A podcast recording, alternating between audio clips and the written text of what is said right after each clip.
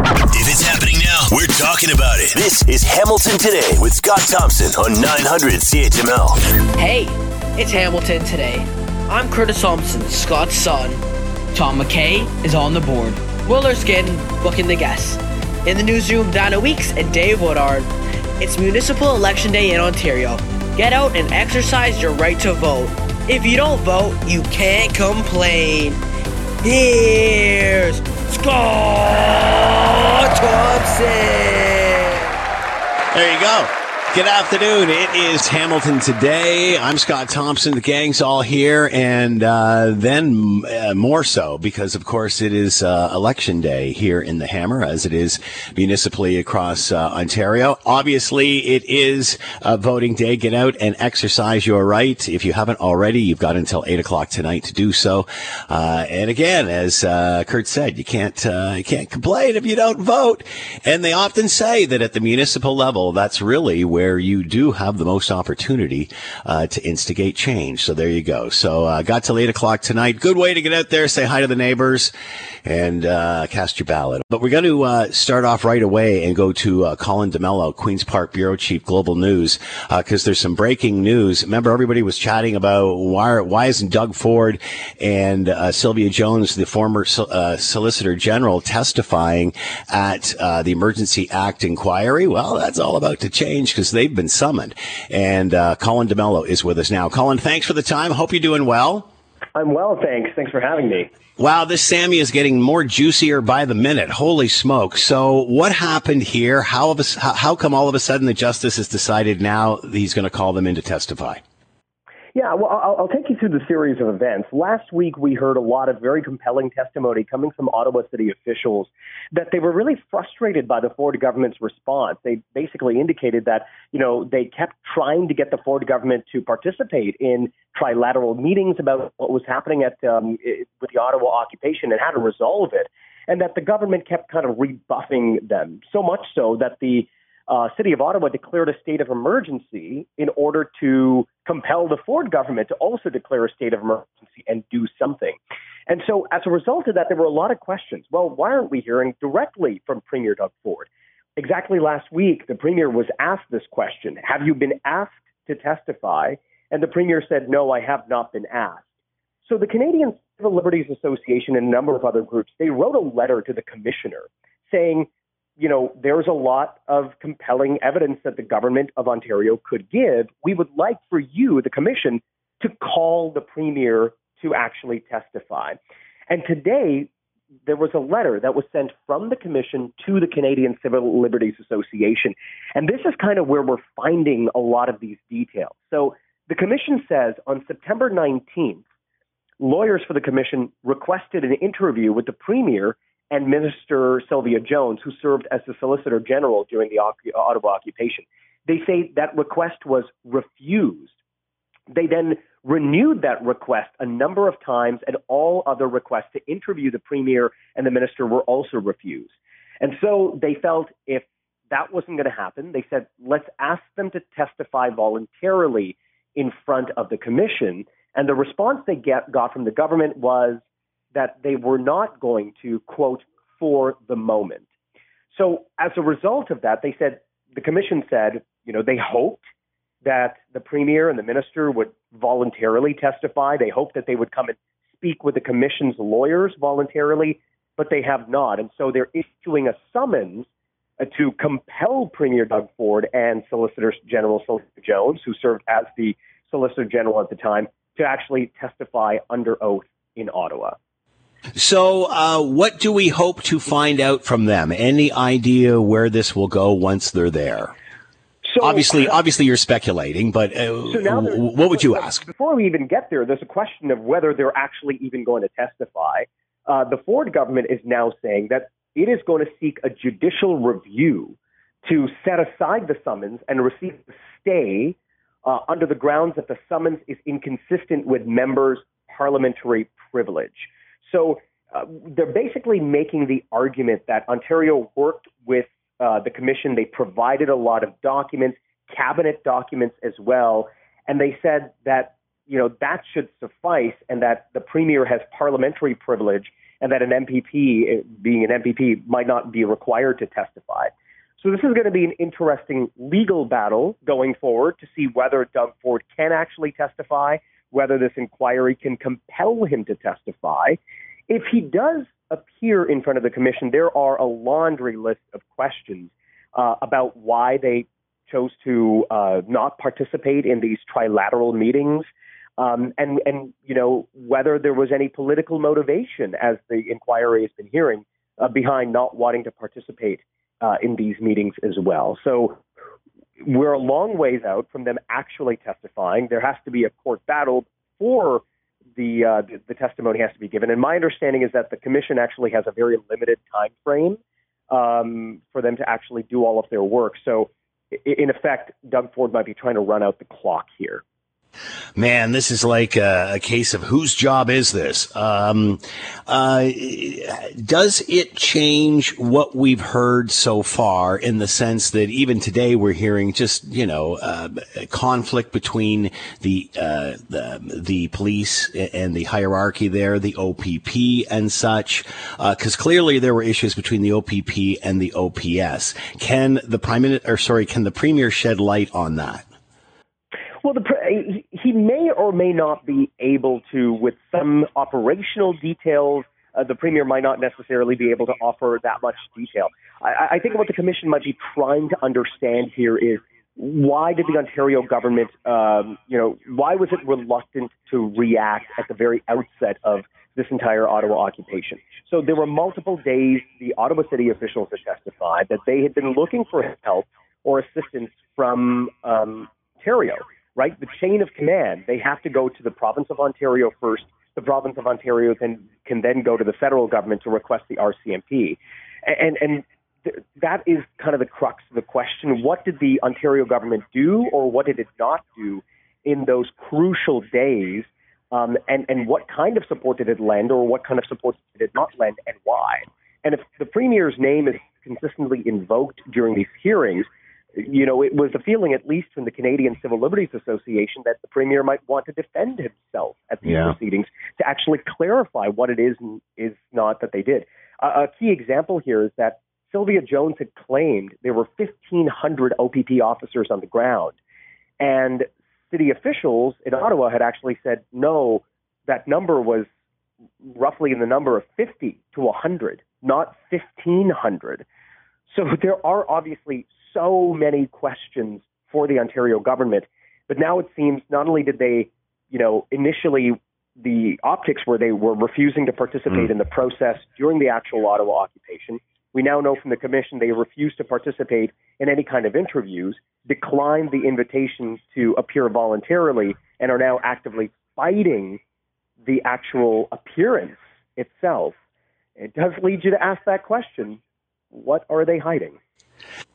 All right. Uh, Colin D'Mello with us, Queen's Park uh, uh, reporter, bureau chief. Sorry. And make sure you're watching Global News tonight for more on all of this. All right. Uh, uh, sad to see this. And the sad part is, is I, I get older, I, I, hear more colleagues or friends that are doing this. Uh, but after decades of journalism, uh, many right here with the uh, Hamilton Spectator, Steve Buist is readying to retire and has a great column today uh, in the spec, sort of a retrospective and, um, and, and how he got to where he is. And it's, it's, it's, it's an interesting story to say the least. Steve Buist with us now. Steve, thanks for the time. Hope you're well. I am Scott. I'm trying to get used to this new life. I'm not sure. Uh, uh, it would be terrible if I failed at retirement. I think that would be pretty embarrassing. But, uh, right. Yeah. How do you recover from that? What do you do then? I guess go back to work. I don't know. So, are you officially? Are you out now? Are you done, or is you're still you're readying? Well, I, I guess my last day technically is October 31st, but I'm, uh, I'm on vacation, so uh, I guess that's uh, a never-ending you're, vacation now. You're slowly easing into it, as they say. So why now? Well, that's a great question. You know, I've been thinking about it for a couple of years. Um, you know, uh, whether it happens at age, I'm, I'm, I just turned 63, and uh, you know, so it's it's a little early, but you know, I, I struggled with it for a long time, and I thought, you know what, I, I don't want to be one of those people that um, retires and then you know, there's nothing. You know, they've run out of runway, and so right. I thought, you know, this this might be the time to go. I've I've done a lot of things. I've I've been happy with. Uh, you know a lot of the projects that I've been able to work on and and it just I don't know it just kind of seemed like the right time and um, you know, it, you really struggle with it because a lot of my identity is wrapped up in me mm. Being Steve Buist, the journalist, and you know, it's a difficult thing to try to let that go, and that no longer becomes part of your life. It's kind of like sports when you know you're no longer on the team and the, the team keeps going without you and and you just become that guy that used to play on the team and people look at you five down years down the road and go oh didn't you used to play on that team and so you, you got to be okay with i guess letting that go and I, I, I guess i came to the realization that you know whether it happens at 63 or 65 or 75 it has to happen someday and yeah. um, you know, oddly enough, just as I was kind of getting into this, uh, a friend of mine passed away uh, mm. unexpectedly, mm. And in a way that was kind of like the as sad as it was, it was also that kick in my bum to say, you know what, mm. um, it's time. My condolences. Post pandemic, what role does that play in all of this? Are we thinking at things? Are we looking at things differently now? Not really for me so much. Uh, I mean, uh, you know, the working from home part was interesting. Um, f- for me, it was a little bit more about my personal work situation. So I, I, had people probably wondered why they hadn't seen my name for some time, and um, for about 15 months, I was seconded to the Toronto Star, and I was working with the Toronto Star's investigations team up until uh, about May uh, of this year and that came to an end. My secondment was over, and it just kind of seemed like that was the right way to kind of wind down and and maybe ride off into the sunset. Uh, from brain surgeon to the media, of course, I'm exaggerating, but you were heading, you were heading off in that direction and clearly, you know, had, had what it takes to do that. Uh, as far as what's between the years, uh, how do you explain, uh, it, obviously a passion for what you ended up doing? You know, it, it's, you know, life is a funny thing, isn't it? I mean, we all have stories of how something happened to us unexpectedly how we just fell into something or or you know some decision that you make at one point that you don't think has any bearing on anything else and and your life just sort of unfolds a certain way you know? It, i sent out a, a, package of stuff uh, on a, as a lark and it landed on the desk of the sports editor of the Sault Star the day somebody quit you know?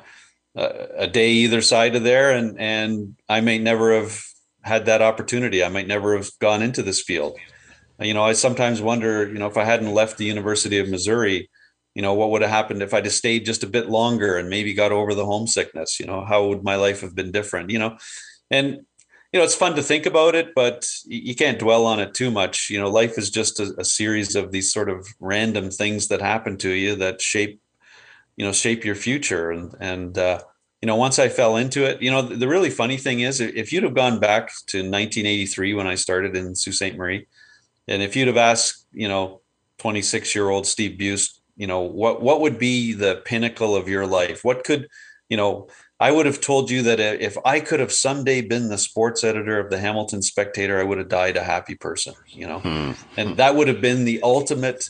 Like that was, you know, I, I was born in Hamilton, grew up in Burlington, and boy, if, if I could have ever reached the summit of being the sports editor of the Hamilton Spectator, wow, you know my life would be complete you know and and uh, so it's you know it's just funny how your life takes these twists and turns Steve Buist with us, soon to be a retired journalist with the Hamilton Spectator, still around for a while, and I have a feeling uh, we won't be able to keep him quiet. You always have a voice here. Anything you want to talk about, you just let us know.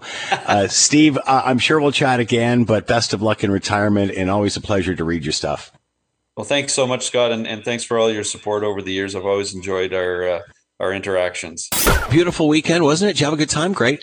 Uh, so uh, it's nice to have the sports on in the background. You know, uh, football, whatever, baseball, whatever you're you're watching right now, which is pretty much everything.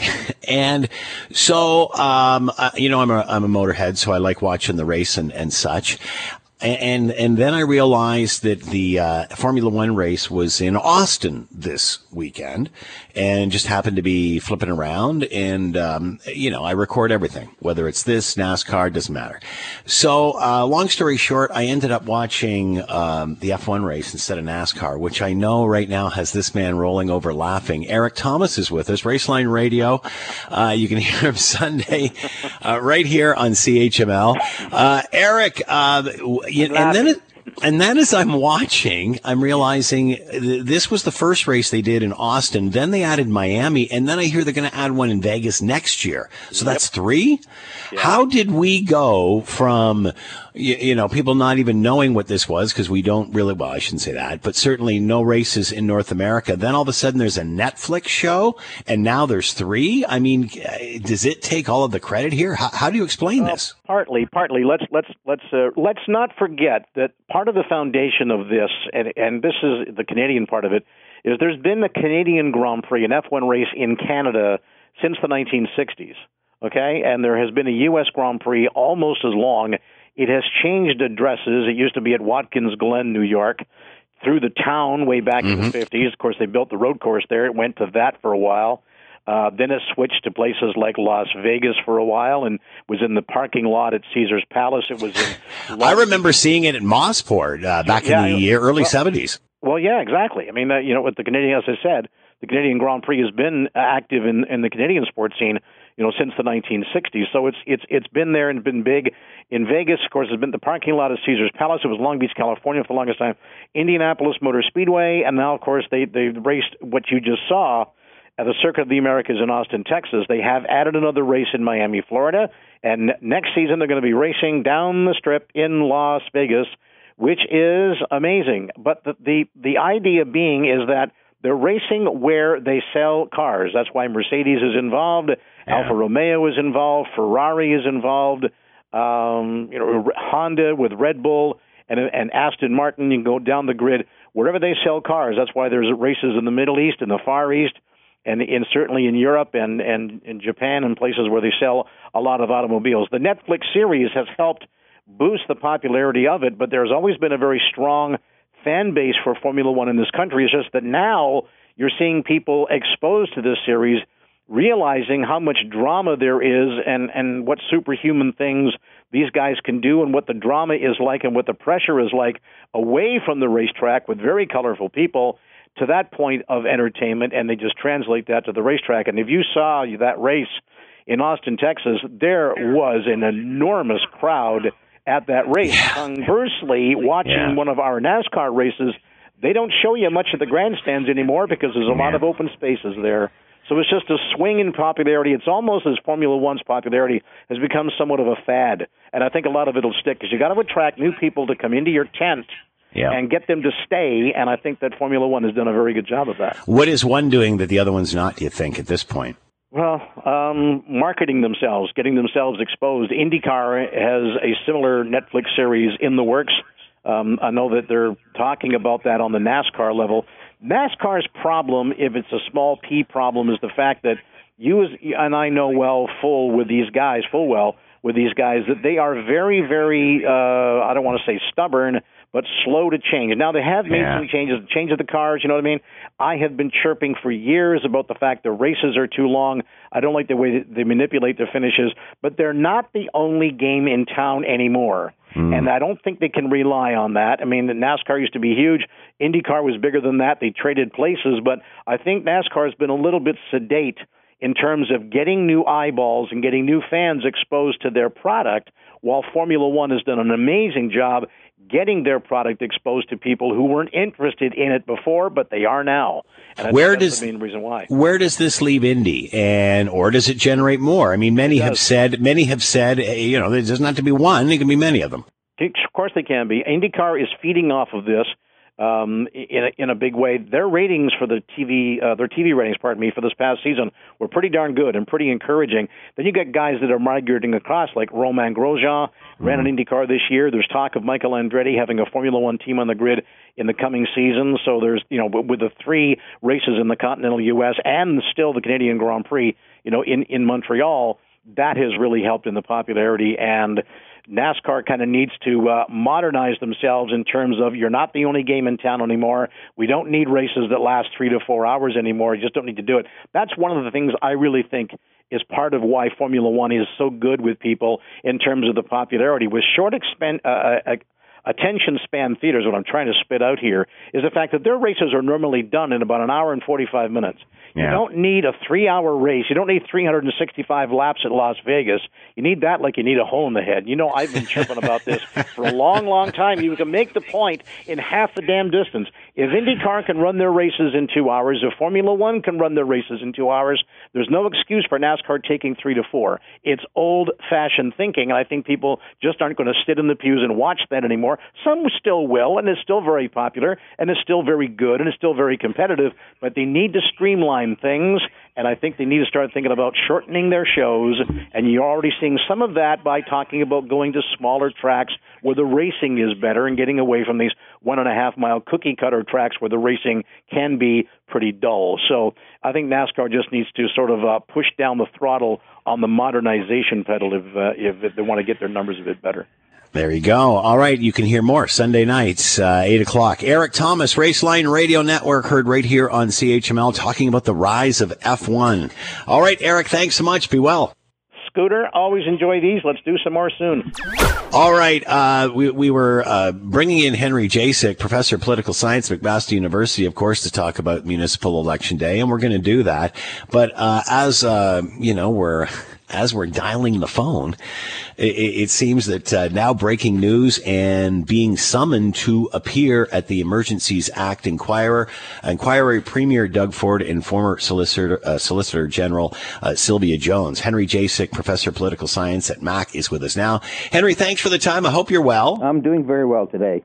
So before we get to the municipal election, uh, here we have another log on the fire. What are your thoughts now? This is going to get juicy. Well, I mean, I, I thought this was going to be happening because the you've had a number of people who, you know, basically have uh, said that uh, you know that uh, the that the uh, conservative the government in Ontario and the and the premier uh, has not was not very helpful for a while up uh, in getting the uh, the convoy issue solved uh, earlier this year, and uh, there, so there were some you know some statements that were pretty tough on him, and I I think it was unfair if he didn't get his chance to uh, rebut them. Uh, that is a good point. Uh, what do you think we're going, going to hear? What do you think he's going to add to this? And of course, it's all speculation at this point. But what questions should he be asked? Well, uh, well, the thing is, I mean, first of all, about the the truth of what the comments that were made by the mayor and uh, I and also by uh, an email that the pre- the premier the prime minister had uh, about him not wanting to join in conversations, uh, you know, and decisions uh, to deal with the situation. So I, I think that'll be the first thing the, the commission's going to want to hear. Uh, the other, what he, on his uh, you know to protect himself uh, in a way, uh, you know, is he can point to that there are uh, some people who are in the leaders in the OPP who said, uh, you know, the there was just a lot of confusion in the yeah. uh, um, Ottawa uh, police force, and that uh, you know they were reluctant to sort of bring a lot of people in because they didn't know if there was was a plan. They were they were not treated, you know, as as, as part of the team, and so he might say that, yeah, I I didn't want to jump in here when when seems things seem to be all messed up at the police level. Uh, what about now fighting not to appear, uh, trying not to, seeing if there's a, a, legal way out of having to go? Why do that? Well, I think that I think that would be a mistake. I think that you know when you do that, people assume that you're trying to hide something. Yeah. And I I, ju- I just don't think that's wise for a politician to do. No. I mean, he he you know at this point he's far away from an election. I think he ought to basically say, "This is my position. This is what happened," and just basically yeah they should just lay it out. And if people don't like it, they don't like it. But I I would I would encourage him to do that. I think it's in his interest to do that. How messy do you think this is going to get, Henry? Well, uh, you know, there might be a little here. As you know, there's a lot of people who made mistakes here. We we know that they all, you know, they, they, they had a lot of information that to go on. They should have acted on it. I just think we they were caught up in the maybe the same sort of thing that happened down in Washington. Uh, they were just shocked with the, how you know how how well organized the protesters were, and uh, you know, and they they shouldn't have been, but they were, and uh, so you know they weren't as well organized, and uh, you know uh, they have to own up to that and say, listen, we got to be better organized the next time. That that's the lesson, and how and how that will be done. And there has to be, I think, uh, generally a federal, provincial, and city, you know, uh, committee set up. Whenever you have that kind of problem and the city police force is overwhelmed, yeah. as it was here, you you got to have that sort of three three groups in there saying, okay, how how are we going to fix this? Yeah, absolutely. All right, so let's move to the municipal election. A lot of times, not doesn't really get a lot of attention, uh, not necessarily on people's radar, but this one especially because uh, there's going to be a new mayor because Fred Eisenberger's not running for reelection. Uh, it's been a pretty interesting, uh, and you think it has more people's eyes because there will be a replacement at the mayor's chair. Yeah, I would think so. Uh, the, the you know the uh, advance vote was was quite high uh, you know, more than a lot of people thought. And then there was a number of people who said in the beginning, "Oh, this is going to be a boring election." I was never one of those because essentially, I thought with the three leading candidates, they all had their own constituencies. They were all good campaigners, I thought, and I thought they were just going to bring people out, and I, I think that's what's happened. All right, we'll be watching, of course, and listening tonight for uh, the results as they come in after uh, 8 p.m. Henry, as always, thanks so much for the time. Be well. Okay, same to you. If Scott Thompson isn't satisfied with an answer, he'll delve into the issue until he is. You're listening to Hamilton Today with Scott Thompson on Hamilton's News Today's Talk 900 CHML. We remember the premier was introducing uh, several weeks ago the Strong Mayors Act, which was going to, I guess, affect at this point uh, the mayors of Ottawa and Toronto uh, and give them more powers. And the whole reason behind this was to ease up the logjam and the grid and the gridlock that happens among large city councils uh, trying to get housing built and built uh, within the city limits.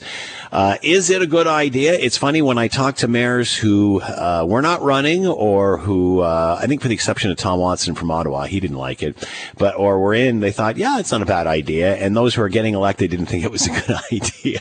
So I guess it depends on whether you need it or not. Uh, what is it all about? Is it going to fly? Let's bring in Wayne Petrozzi, Professor Emeritus, Politics and Public Administration, Toronto Metropolitan University, and with us now. Wayne, thanks for your time. I hope you're well. I am. Thank you very much. So, at first blush, what are your thoughts? Is this a good idea? Is it not a good idea? It really depends uh, on who you ask. What, what are your thoughts?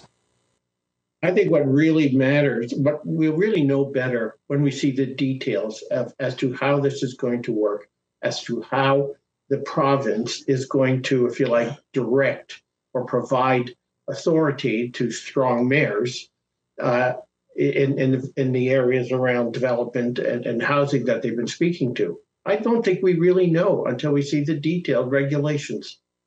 Uh, eh, eh, from what we understand, uh, obviously, um, we're trying to get uh, development built on city infields, city uh, land that's already there, not being used, not necessarily owned by the city. Uh, and then what happens is whenever these developments try to go through, there's NIMBYism within uh, certain regions and such, and local councilors vote it down, play favors and such. do you see? Do you see it solving that issue? Do you see it breaking those? Log jams? Again, it's very hard to know if, in fact, it will accomplish that goal. I mean, let's take one of the examples you gave, infill. Uh, as you'd say, most people, many people would agree that infill development is is a is, is a good way to go. The infrastructure is already there and can, in most cases, support what you you you build on those infill properties. But although you and I both might agree, Scott, on that this is a good thing, we might have very different ideas on the ground when a proposal actually comes forward. Mm-hmm. So it, it's going to, in a sense, depend to what extent does the province intend to try to micromanage, or does it intend to try to micromanage development in, in these municipalities with where, where with, with with strong mayors? And I'm not sure we, we know the answer to that yet. So, what should the details be? What should the groundwork be? What What are the questions we need answered before we can get to this stage? Well, you know, as I said, it'd be really, really good thing to see the regulations pursuant to the legislation. that has gone through uh, that, that is, has, is going through the legislature. There is a committee, and actually at Queens Park on statutory instruments that has the authority to review uh, uh, regulations pursuant to new legislation uh, that's gone through the House. Uh, I, I, I, do think that some kind of uh, transparency around the nature of those regulations will help, I think, answer a lot of questions and, and clear up, I think, some of the confusion that seems to be out there. Will this speed up the process? Well, again, if if you if the province tries to micromanage through the municipal affairs minister, uh, directing strong mayors to agree to this, don't agree to that, it, it I don't think it's going to it's not going to speed things up. If, on the other hand, through its its regulatory authority, it, it provides some some clear direction to strong mayors, while leaving implementation and their interpretation uh, at the local level, then it may very well. Uh, do you think this is about less government, not more? Um, you know, at the end of the day, I think people just want to see results. They just want to see things being moved, not necessarily locked in a quagmire. Yeah, that, that, that's a good way to put it because depending upon how those regulations read, it could be go either way. So, what about the response to this? Uh, what is the next step? Do you feel? Well, uh, while I, I, certainly agree if, if you're going to do this, do it as he suggested. Try it out in a couple of municipalities first, see how it works. Uh, in a sense, test pilot it, do a pilot project, see if it works, see if it does speed things up, see if it does uh, get shovels in the ground in a shorter time frame than what we're used to uh, before going any further. Uh, that that certainly, if you're going to go this way, that's the way to go. Uh, what I think needs to happen, though, is they just have to be a lot more clear as to you know precisely how they're going to be directing local governments in, in, in this area through the mayor. And what the consequences are, by the way. What no one's talked about. So, what happens if uh, a mayor decides not to follow the policy direction that has been communicated to him? However, that's going to happen through the municipal affairs minister, through the premier's office. I'm not sure yet what what pathway it's always going to follow. Uh, what happens if, if if a mayor doesn't? Uh, is, is, there some kind of are there consequences uh, in under the legislation that are, will then be imposed on a mayor who doesn't go along on, on a on a particular development proposal? I have no idea. Well, I guess you always have the option not to use it. Um, but anyway, we'll have to leave it there. We're plumb out of time. Wayne Petrozzi with us, Professor Emeritus, Politics and Public Administration, Toronto Metropolitan University. Wayne, as always, thanks so much for the time. Be well. You too. Thank you.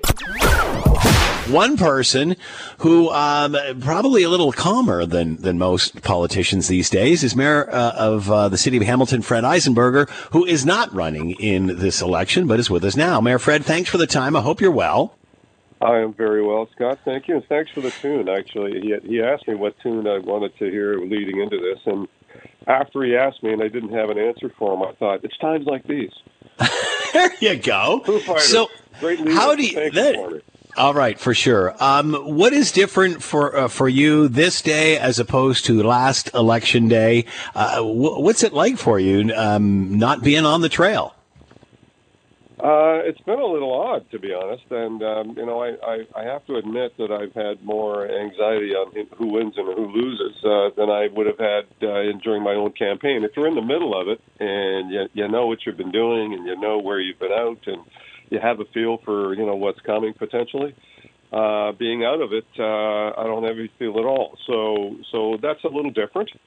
But uh, you know that's that's all good. I'm not wearing a helmet, by the way. I, heard you mention putting your helmets on. I didn't think that uh, politics was a contact sport, nor was elections. But I uh, I am uh, I am uh, probably like most candidates now that are feeling let's just get this over with. So you know that's probably been uh, something that most candidates have been feeling for the last couple of days because uh, you know campaigning is uh, is a difficult, arduous task, and uh, they've been at it, uh, you know, virtually full time for months now. And uh, certainly, I'm sure they're looking forward to just seeing the end of it, and then uh, hopefully a positive result, of course. Obviously, when you're uh, running in the campaign, you can react to what's going on. You're you're you're in the middle of it all, and and establishing your platform and such. When you're sitting on the sidelines like this, watching, and again, it's not like you're on the sidelines. You're still the mayor of the city of Hamilton, but do you, have you felt yourself, you know, wanting to stand up and go, well, wait a sec, uh, you know, I've been here a few years, and that's not the way it is. It's more like this. Have you have you found yourself wanting to have your voice, even though you know you have to kind of sit on your hands for a bit? Yeah, I've uh, I've been biting my tongue on uh, many occasions, uh, Scott. You know, the I mean, elections are you know trying to appeal to you know some of the things that either have occurred or are happening or not happening or whatever their perception is. Uh, you know, having been around a while, uh, you know, I, I have a pretty good sense of what's accurate and what isn't. And uh, you know, it, to, to hear some folks say that uh, you know the city is falling behind and that uh, we're uh, we, we could be so much better off when in fact we are so much better off, and you know, pretty proud of the way the city is and now today, and, and you know, there's uh, there's good kind of foundations to build on. So. I uh, it's a little frustrating to hear some of the comments that people are throwing around out there, but uh, you know what? That's politics. Uh, uh, I'm a big boy, and uh, you know I can uh, I can certainly handle the criticism. I've had lots of it over the uh, the time that I've been in politics, and certainly uh, you know, those that are uh, here to criticize, fair fair enough. But uh, you know, some of you are going to have an opportunity to to make good on some of the things that you've been talking about, or to find out that uh, some of the things you've been talking about are way off base. So, uh, you know, obviously, with you're not running for reelection, that opens up the mayor's chair, which has made this race quite exciting and has drawn more attention. Why is it important for citizens to vote in municipal elections? Maybe think many think the farther you get away, the lower down from uh, from um, national to provincial to municipal uh, politics, uh, that you don't have as much say. Why is it important for citizens to get out and vote in a municipal election?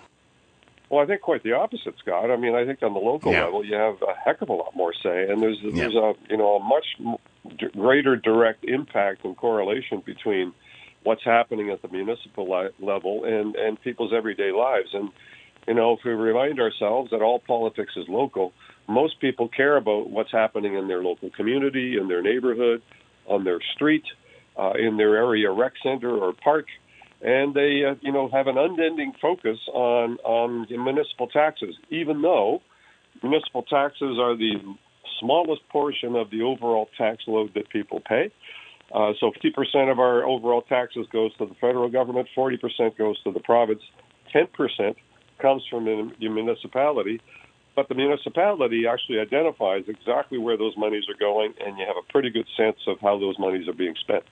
And so, having your say now in terms of how that happens on some of the platforms that uh, some of the candidates have put out there is, uh, you know, much, much more impactful locally than it would be provincially or federal.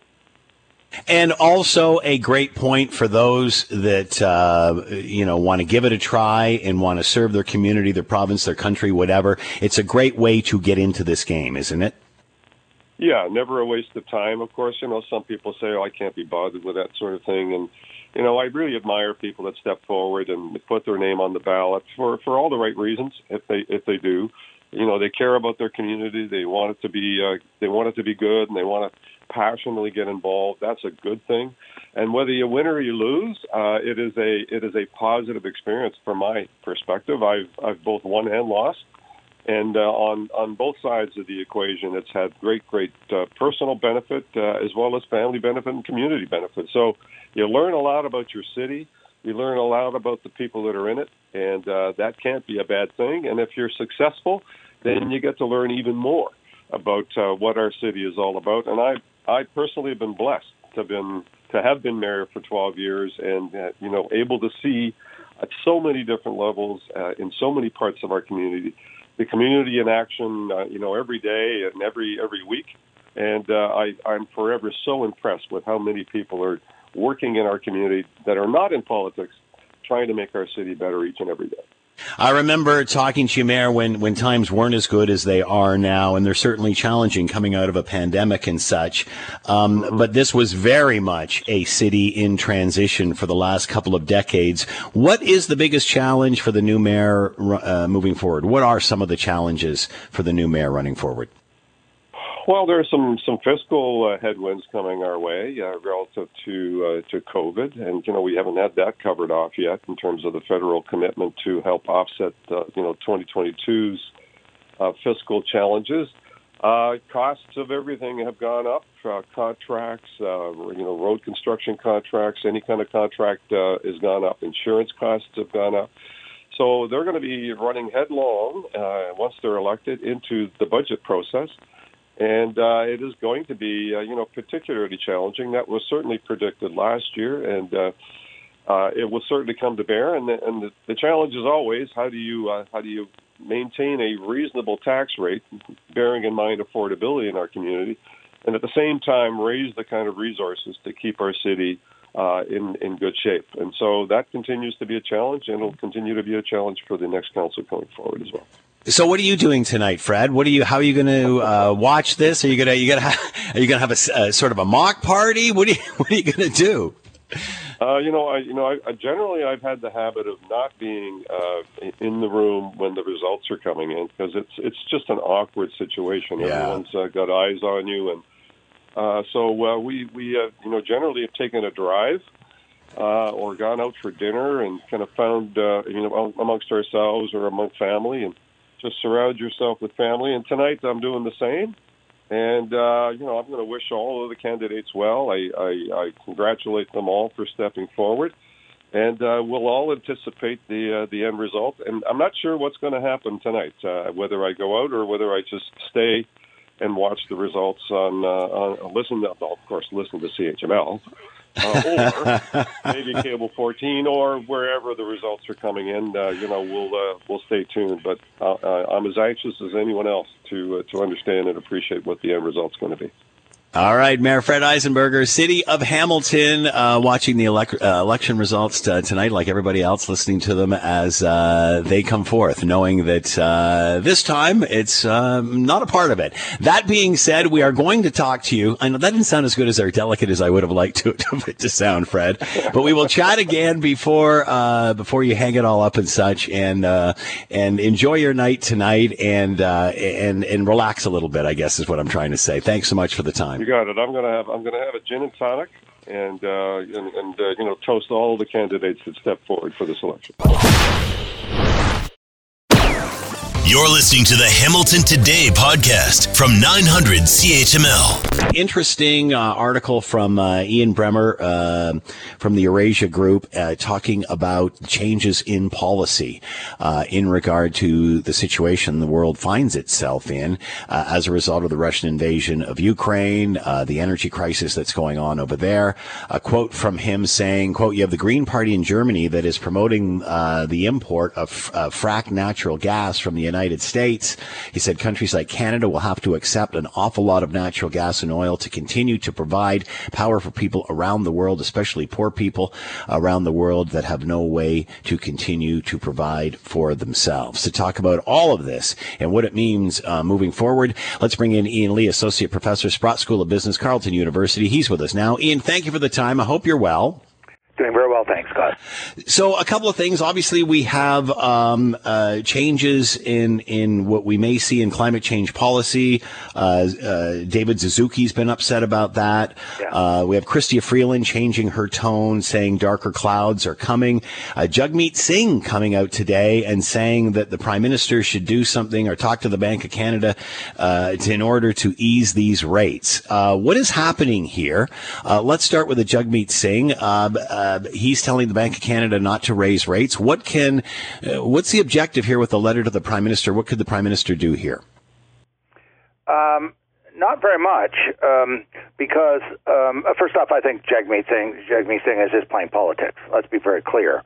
Um, uh, he knows that the Bank of Canada Act, passed by Parliament, sets up the Bank of Canada at arm's length as an independent um, crown corporation uh, is what it is. It's a, it's a government-owned crown corporation. Is the structure of Bank Canada, but more importantly, it's set up to to um, uh, for monetary independence because we have we meaning Canada, the U.S., uh, UK, other Western countries have realized the last thing you ever want are to have politicians playing with monetary policy. That is a I, I just can't. It's an unspeakable unthinkable disaster. So, precisely what Mr. Singh is doing is exactly what we should run in the opposite direction as if it's the bubonic plague being hmm. advocated. And I'm not being flippant. For those who say, What are you talking about? That's so extravagant. There's a person in Turkey right now. His name is President Erdogan. And he is managing and manipulating interest rates. He believes interest rates cause inflation. So he kept cutting interest rates, and he's driven inflation from very low levels all the way up to 80%. He's such a deep thinker and you know world monetary expert.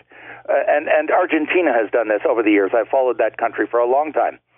And I was at the Bank of Montreal in the 70s when people were uh, politicians were uh, sending very strong signals to the Bank of Canada. Um, don't you dare raise interest rates. And so they kicked the can down the road, kicked it down the road, and it got worse and worse. So we have an independent monetary policy, uh, po- uh, uh, uh, independent central bank, as do the Americans with the Federal Reserve, and we do that for a reason. Politicians, out of all the careers and all the occupations and all the professions in our country or the U.S., who are qualified to address uh, monetary policy, the least qualified, in my view, are politicians because they will do exactly the opposite of what needs or ought to be done, generally speaking. So I, as you can tell, I completely discount what he's saying. It is not supported by economic uh, theory. It's not supported by economic practice, and it hasn't been supported by it, the evidence. Is the opposite of what he's saying. In fact, the evidence of what he's advocating has been demonstrated to be um, a complete failure in countries like Turkey, uh, like Zimbabwe when it had its hyperinflation, like Argentina, like Venezuela. There are many, many examples of that. So uh, he's playing politics with an independent body that was set up by Parliament to be independent, and he should uh, stay out of that, as should Mr. Poilievre.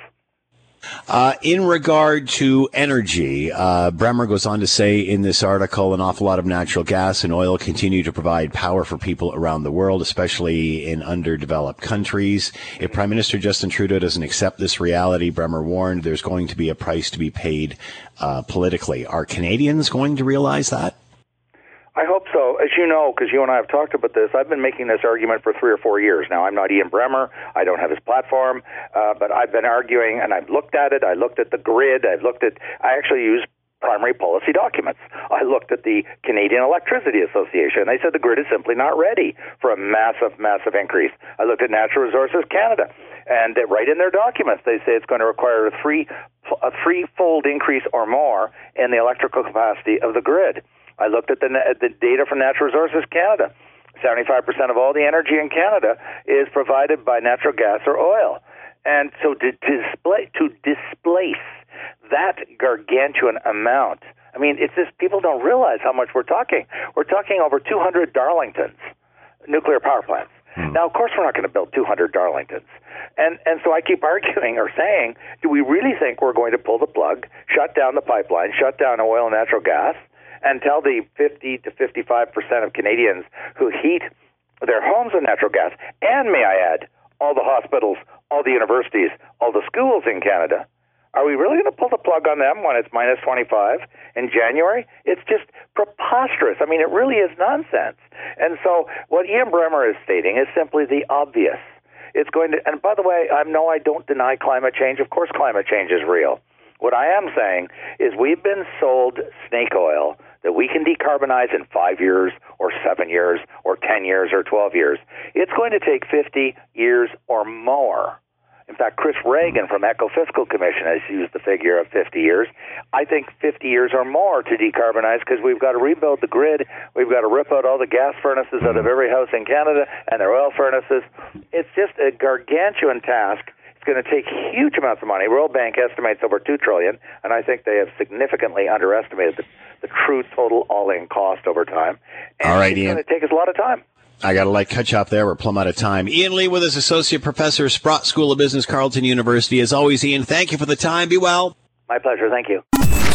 When there's an issue, Scott is all in on getting to the heart of it. This is Hamilton Today with Scott Thompson on Hamilton's News Today's Talk 900 CHML. All right, on Friday night, last Friday, uh, I was honored to be part of uh, the Art Gallery of Hamilton screening of Picture My Face, the story of Teenage Head, and uh, Douglas Arrowsmith was there, the uh, the director of the film, as well as Lou Molinaro from This Ain't Hollywood, and then uh, the rest of the band, obviously uh, Dave Rave, Steve Mann, and Gene Champagne, all on stage. We watched the the the documentary, the film, and then and when it was over, uh, they all came up on stage, and we got to have a little Q and A section, which was fascinating and emotional. But what an incredible night it was uh, for those that were uh, that were there. And uh, man, they were adding seats, trying to fit everybody in. So it was great to see uh, such a great turnout. And to talk about that and uh, the weekend that was, Dave Rave is with us from Teenage Head. Dave, thanks for the time. I hope you're well. Good to talk to you, Dave. Uh, what were your thoughts on the night? It was, you know, nobody really knew what to expect. What, what are your thoughts on how it all went? You know what? It was really special because it's the first time we all been together in that situation uh, and and talked about talked about it with uh, with with with the public, and it was it was emo- it was emotional and but at the same time uplifting because we saw the love that's in the audience and and to see Gord's family there, his, his brothers and his sisters and yourself, uh, you know, asking such great questions, and uh, Douglas sort of explaining why he made this movie. It was really it was amazing. I, I had an amazing night. I came out I came out of it uplifted. And uh, it's amazing because when this movie was was done, uh, it did centered on it centered very much on the late Gordy Lewis and yeah. him dealing with the loss of Frankie Venom, the lead singer. Yeah. And now to watch it after Gordy Lewis has passed, it's almost like a, a, a double blow. But you know, as I've said to people who were there, every time you watch this, you get something else out of it. You find something else. And now, considering where we are, there's something more more to be learned from this, isn't there? You are absolutely right. Like I haven't seen it since the, the unfortunate passing of, of Mr. Gordon Lewis, and to see it now, it, it made me, uh, I think, uh, really appreciate who he was and his struggle, like what he was dealing with day to day. At the time, we, you, when you're living in, in the world, when he was living in our world, we, we it, it, it's different for somehow. It's like more like, it, it, but now seeing it is more poignant or something. You you appreciate what he was trying to, to do to make his music come alive for, for, for his fans. You know, is it, it, it is was, it is it difficult for you to watch it, Dave? Oh yeah, it really is because you know it's you almost have to put yourself as another person. Like like I I have to almost pretend it's not me thinking about it because I I've known them for so long. Like I think anybody in the audience that your audience would know that I've known him since grade one. Think about that. Like that's, that's mm-hmm. a lifetime. And, and, you know, he was technically, I guess what you can call a best friend, whatever that means. It's like a best friend. And, you know, like all best friends, we had ups and downs and we, we, we got through every one of them. And uh, I just felt that he was just starting after coming out of the, the COVID, you know, the, all the shutdowns and everything that he, we, you know, we were starting to look for a new chapter, you know?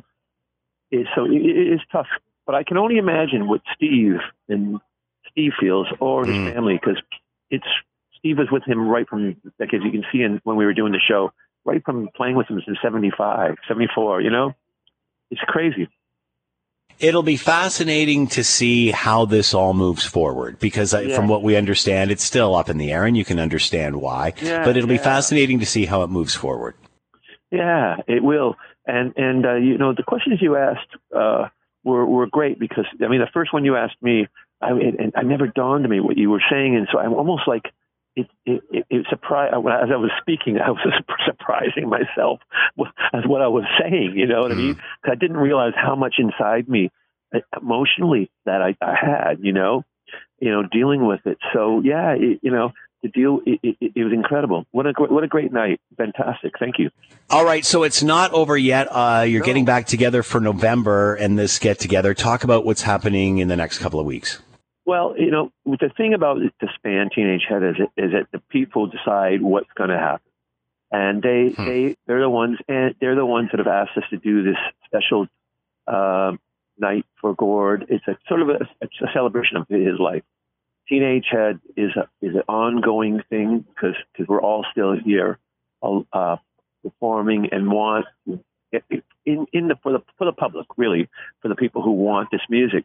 So we're going to do a special night. We're going to have special guests. It's at now you have to correct me now because I always think of it as Hamilton Place. So what would you call it now? First Ontario uh, Concert Hall. Yeah, First Ontario Concert Hall. It's always it's like I, I'm still saying Ivor Wynne Stadium. So you got to Yeah. got to put No, that's cool. I get it. I, I took me a long time to get from Civic Stadium to Highland.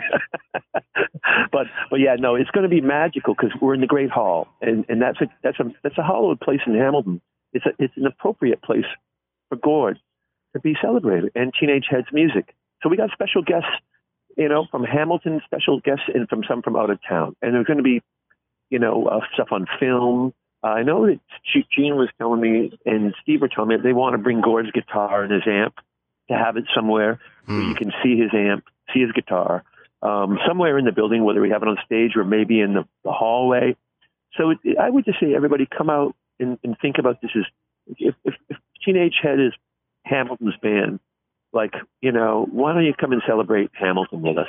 Gord, Gord, Gord represented Hamilton, and so is Teenage Head, you know? Give us the details again, Dave. Where, when, all that sort of stuff. It's yeah, it's it's November fifth, and you know, uh, and I imagine it because it's because it's uh, the first Ontario concert hall. It, it'll probably start. The show will probably start at eight, but come in early and and, and see what's going on. We're gonna. uh, Um, it'll be um, yeah, it's a it's a Saturday night. So and and the, the tickets are I think are very reasonable, ten dollars, and the money goes for a great cause. It goes for for the Good Shepherds, you know, and we, All right. we, we, we're, we're celebrating Gord. This is not about us making money. It's about celebrating Gord and celebrating Teenage Head's legacy in music and the ongoing specialness. We, we brought on guitar, who's played our, our last bunch of shows. We brought on Trent Carr from the Headstones, who really, hmm. you think about the Headstones, why are they called the Headstones? Teenage Head is part of it. So, so, yeah, you know, The celebration, the celebration continues. Uh, First Ontario Concert Hall, November fifth, and uh, jump on board, and uh, the tribute continues. Dave, uh, thanks so much for including me in this. It was an honor to be a part, and best of luck, whatever you guys decide to do, and uh, keep us abreast. We want to know. We're going to be here rocking for everybody. We're not going to give up, and we're going to keep it. So thank you for having us on. The Emergencies Act has been going on. It's been um, uh, compelling to say the least. If you're into this sort of thing, to watch what's going on and just the general dysfunction of those involved, uh, and and many commenting last week that Doug Ford should be called uh, to answer questions, uh, specifically around a, co- a phone conversation that uh, the Prime Minister Justin Trudeau had with Ottawa Mayor Jim Watson.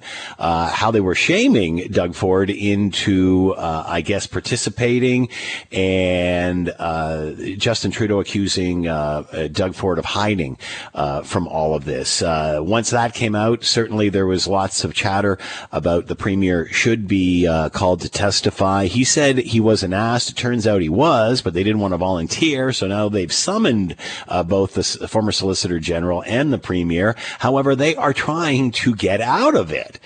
What does all this mean? Let's bring in Duff Conacher, co-founder of Democracy Watch. He's with us now. Duff, thanks for the time. I hope you're well. Yes, thank you. My pleasure. And I hope you're well as well. Thank you so much. Your thoughts on uh, the premier and the former solicitor general being asked to uh, appear and surprised that they're trying to get out of it? Not surprised that they're trying to get out of it, but um, they should appear, obviously. Uh, the part of the question is whether the act was needed in order to um, actually deal with the, the situation, uh, not just in Ottawa, but but uh, overall at the borders as well. And uh, the OPP is part of the regular police force that would respond to this, the Ontario Police Force. And so we need to hear, of course, from representatives of the Ontario government as to why they declared a state of emergency and uh, and what they were um, talking to the OPP about at the time, because the OPP itself has said that they didn't think that they needed the extra powers, that they were able to clear the border at Windsor without them and didn't need them to clear things out in, in Ottawa. All they needed was better cooperation from the Ottawa police. Uh, so that being said, what questions do you think, and obviously we're speculating, will be asked of the Solicitor General and the Premier? Uh, we've obviously heard testimony from the OPP of them uh, attempting to help, attempting to get the Ottawa Police Service uh, some intelligence information and such, and it didn't seem that the two sides were willing to play nice. Uh, what can we ask the Premier or the Solicitor General about this? I think mainly why they declared a state of emergency in Ontario. Uh, that will be the main question that was asked. Um, given the OPP has said that they didn't need any extra powers to clear things away at the border or in Ottawa, they just needed better cooperation. And not surprisingly, we you know the the speculation was from what was known that it really was the Ottawa police that dropped the ball, and that's what where most of the evidence is pointing to is that the Ottawa police chief was just not cooperating and was reluctant to share uh, any of his powers or uh, or operations with either the uh, RCMP or the OPP, and that's really where the failing was. Um, and again, that gives some cover to the fed- federal government saying, well, it was the only way to get them to cooperate and, and get the RCMP to have the direct powers that the Ottawa police was not uh, cooperating on. Uh, but also just raises the question of whether was it really necessary? Couldn't it have been done just by better policing?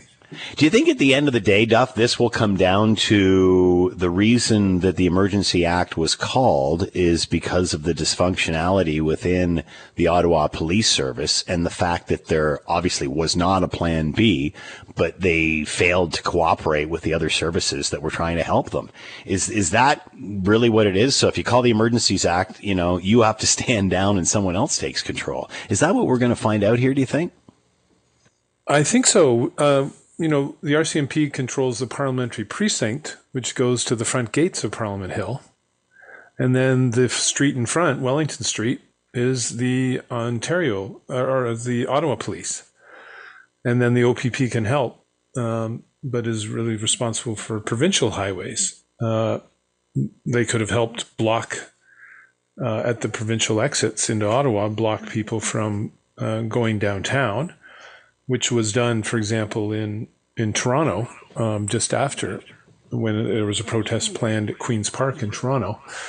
Uh, they essentially stopped trucks from getting to Queens Park and, and just stopped them from setting up there. Um, they did know in advance, and they could have done that with the cooperation of OPP and, and, RCMP. But it is kind of strange to have the RCMP's jurisdiction extend just to the front gates of Parliament Hill but not the street in front of Parliament Hill. I thought it, I thought it was the street. I thought it included Wellington, but I could be wrong on that. I don't know. No, um, I think it, it's at least shared jurisdiction, and then you yeah. have to have cooperation. so yeah. it's uh, it doesn't really make sense um, when you're trying to control protests that that uh, if they're aimed at the government could end up being violent at any point and put a lot of people in danger who are uh, working around in those government buildings and and living in that area as well. So uh, I think you know it was unanticipated. Road blockades have happened before, but not a blockade that was intended to last for a long time. We've heard that, Duff, that, that, you know, they weren't, this is setting a precedence here, but that's always why, and especially if you talk to anybody in the security business, that's why you always have a plan B for when something happens that you're not expecting. So for me, it's like, well, I, I, but I'm also they did, yeah. they were, they were alerted. That's come out yeah. from the testimony. They were yeah. alerted in advance that they were planning to stay there a long time. Mm-hmm. You know, usual road blockade will, will last for a few days, and then it's usually individuals not vehicles, being removed. And that's a big bit difference from an 18 wheeler putting on its uh, air brakes so there was no very difficult to move. Yeah, so there was no plan B if they did stay, and clearly they did. But then it, it seems surprising that they weren't into any of the intelligence or help once it did arrive. Is there anything you can add to the dysfunctionality that happened between the police chief, his senior staff, uh, even the police services board, the mayor's office? It just it seemed that you know one group wanted to do one thing and one group wanted to do another. Yeah, well, you don't want the mayor directing police ever to do anything. Yeah. Because that's just dangerously political. And if you allowed that, allowed that precedent, then you're saying, okay, Mayor, you can tell the police who to who to arrest and when to arrest them. and that's just obviously dangerous. So it's not really the mayor's office or the police services board, which is really just overseeing uh, operations after the fact, not directing daily operations. It really comes down to the chief, and uh, the chief's own uh, colleagues have said they made mistakes and they, they didn't do what they should have done, and also that the chief was resisting cooperating and and sharing any anything with the other police forces. So that's really where it sounds like w- was the failing. Hmm. Um, they, One you know, last they que- wouldn't wouldn't have necessarily known to stop them from even going downtown. Hmm. But once you saw them setting up trucks and putting Yeah. their air brakes on, well, the tow truck should have been called right away.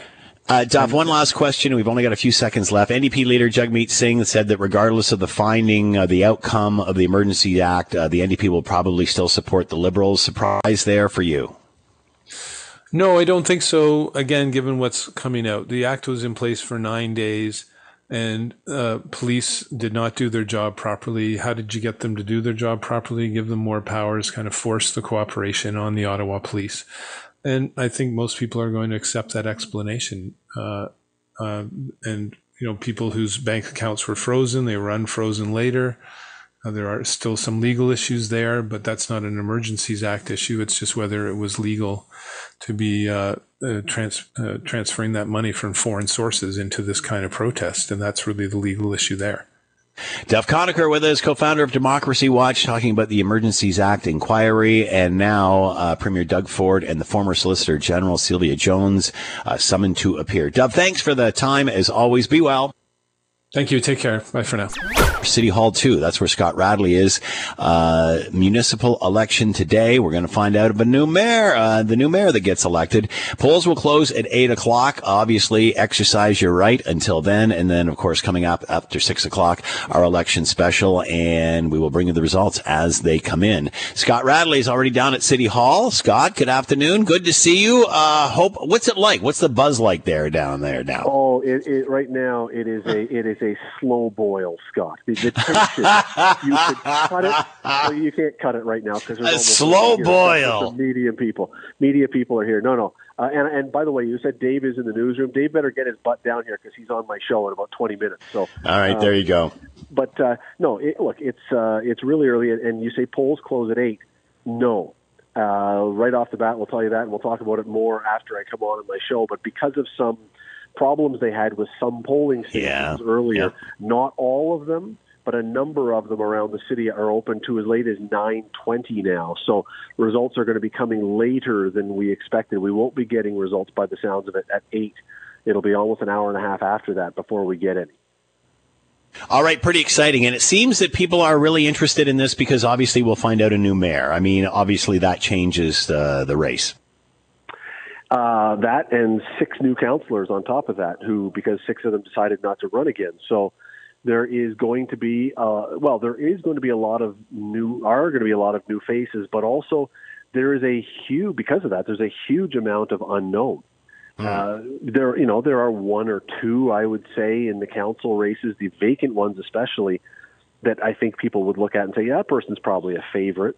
But there's an awful lot where truly, Scott, uh, we're going to be all very surprised at the end of the night. Not that it's a big shock as an upset, because we just we just really don't know who who's going to take it. And you know, I I'm never sure how much weight to put on election signs. I was driving through Yeah. the city today for a while, Yeah. and certain count certain candidates have a ton of election signs Mm-hmm. and you think, oh, they're going to roll. I, look, I will bet you that those people may win. I don't know, but I don't know that you can say signs equals votes. It's re- it, it, again, it's so difficult to know who is going to come out on top of some of these because there's just so many wild card unknowns because you have so few incumbents running.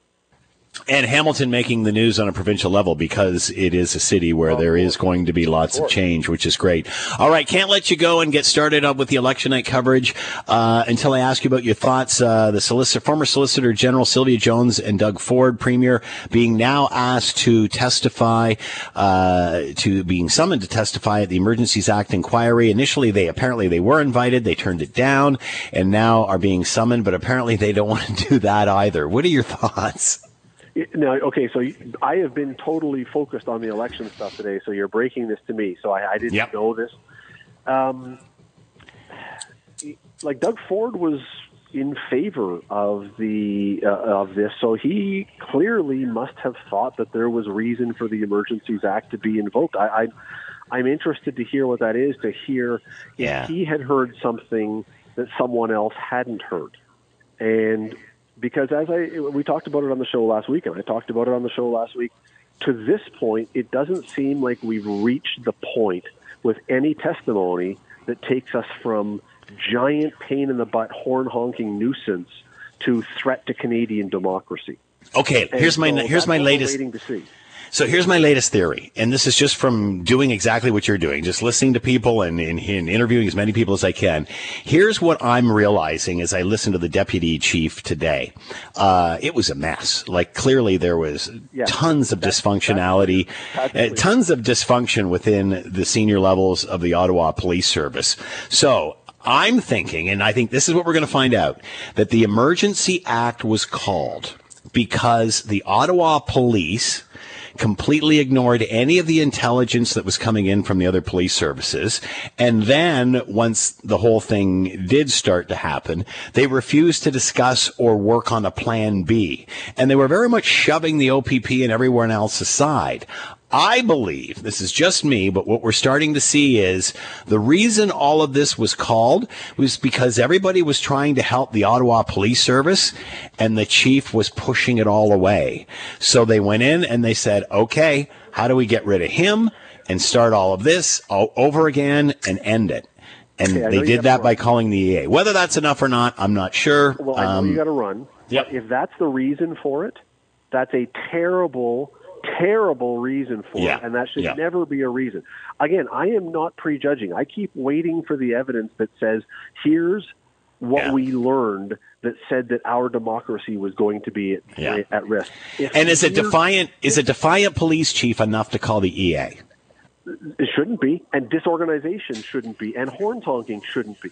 The, Hmm. This is set. This this is defined. The definition of the Emergency Act is set at such a high bar that it's supposed to be for the basically worst case scenarios. Yeah. And to this point, again, it was clearly a pain, but I haven't heard anything that says this is rising to the worst case scenarios. Scott Radley live from City Hall. Uh, the, everybody, all hands on deck as we watch the election results come in. Uh, polls close at eight, and all of this starts right after the news with Scott live from City Hall. Have a great time, Scott. Thanks for the time. Be well. Thank you. Thanks for listening to the Hamilton Today podcast. You can listen to the show live weekday afternoons from 3 to 6 on 900 CHML and online at 900CHML.com. That's it for us. Thanks for listening. As always, we leave it to you, the tax-paying customer, to have the last word. All right, you heard Scott. It's election day, so get out and vote because if you don't, you can't complain if things don't go your way.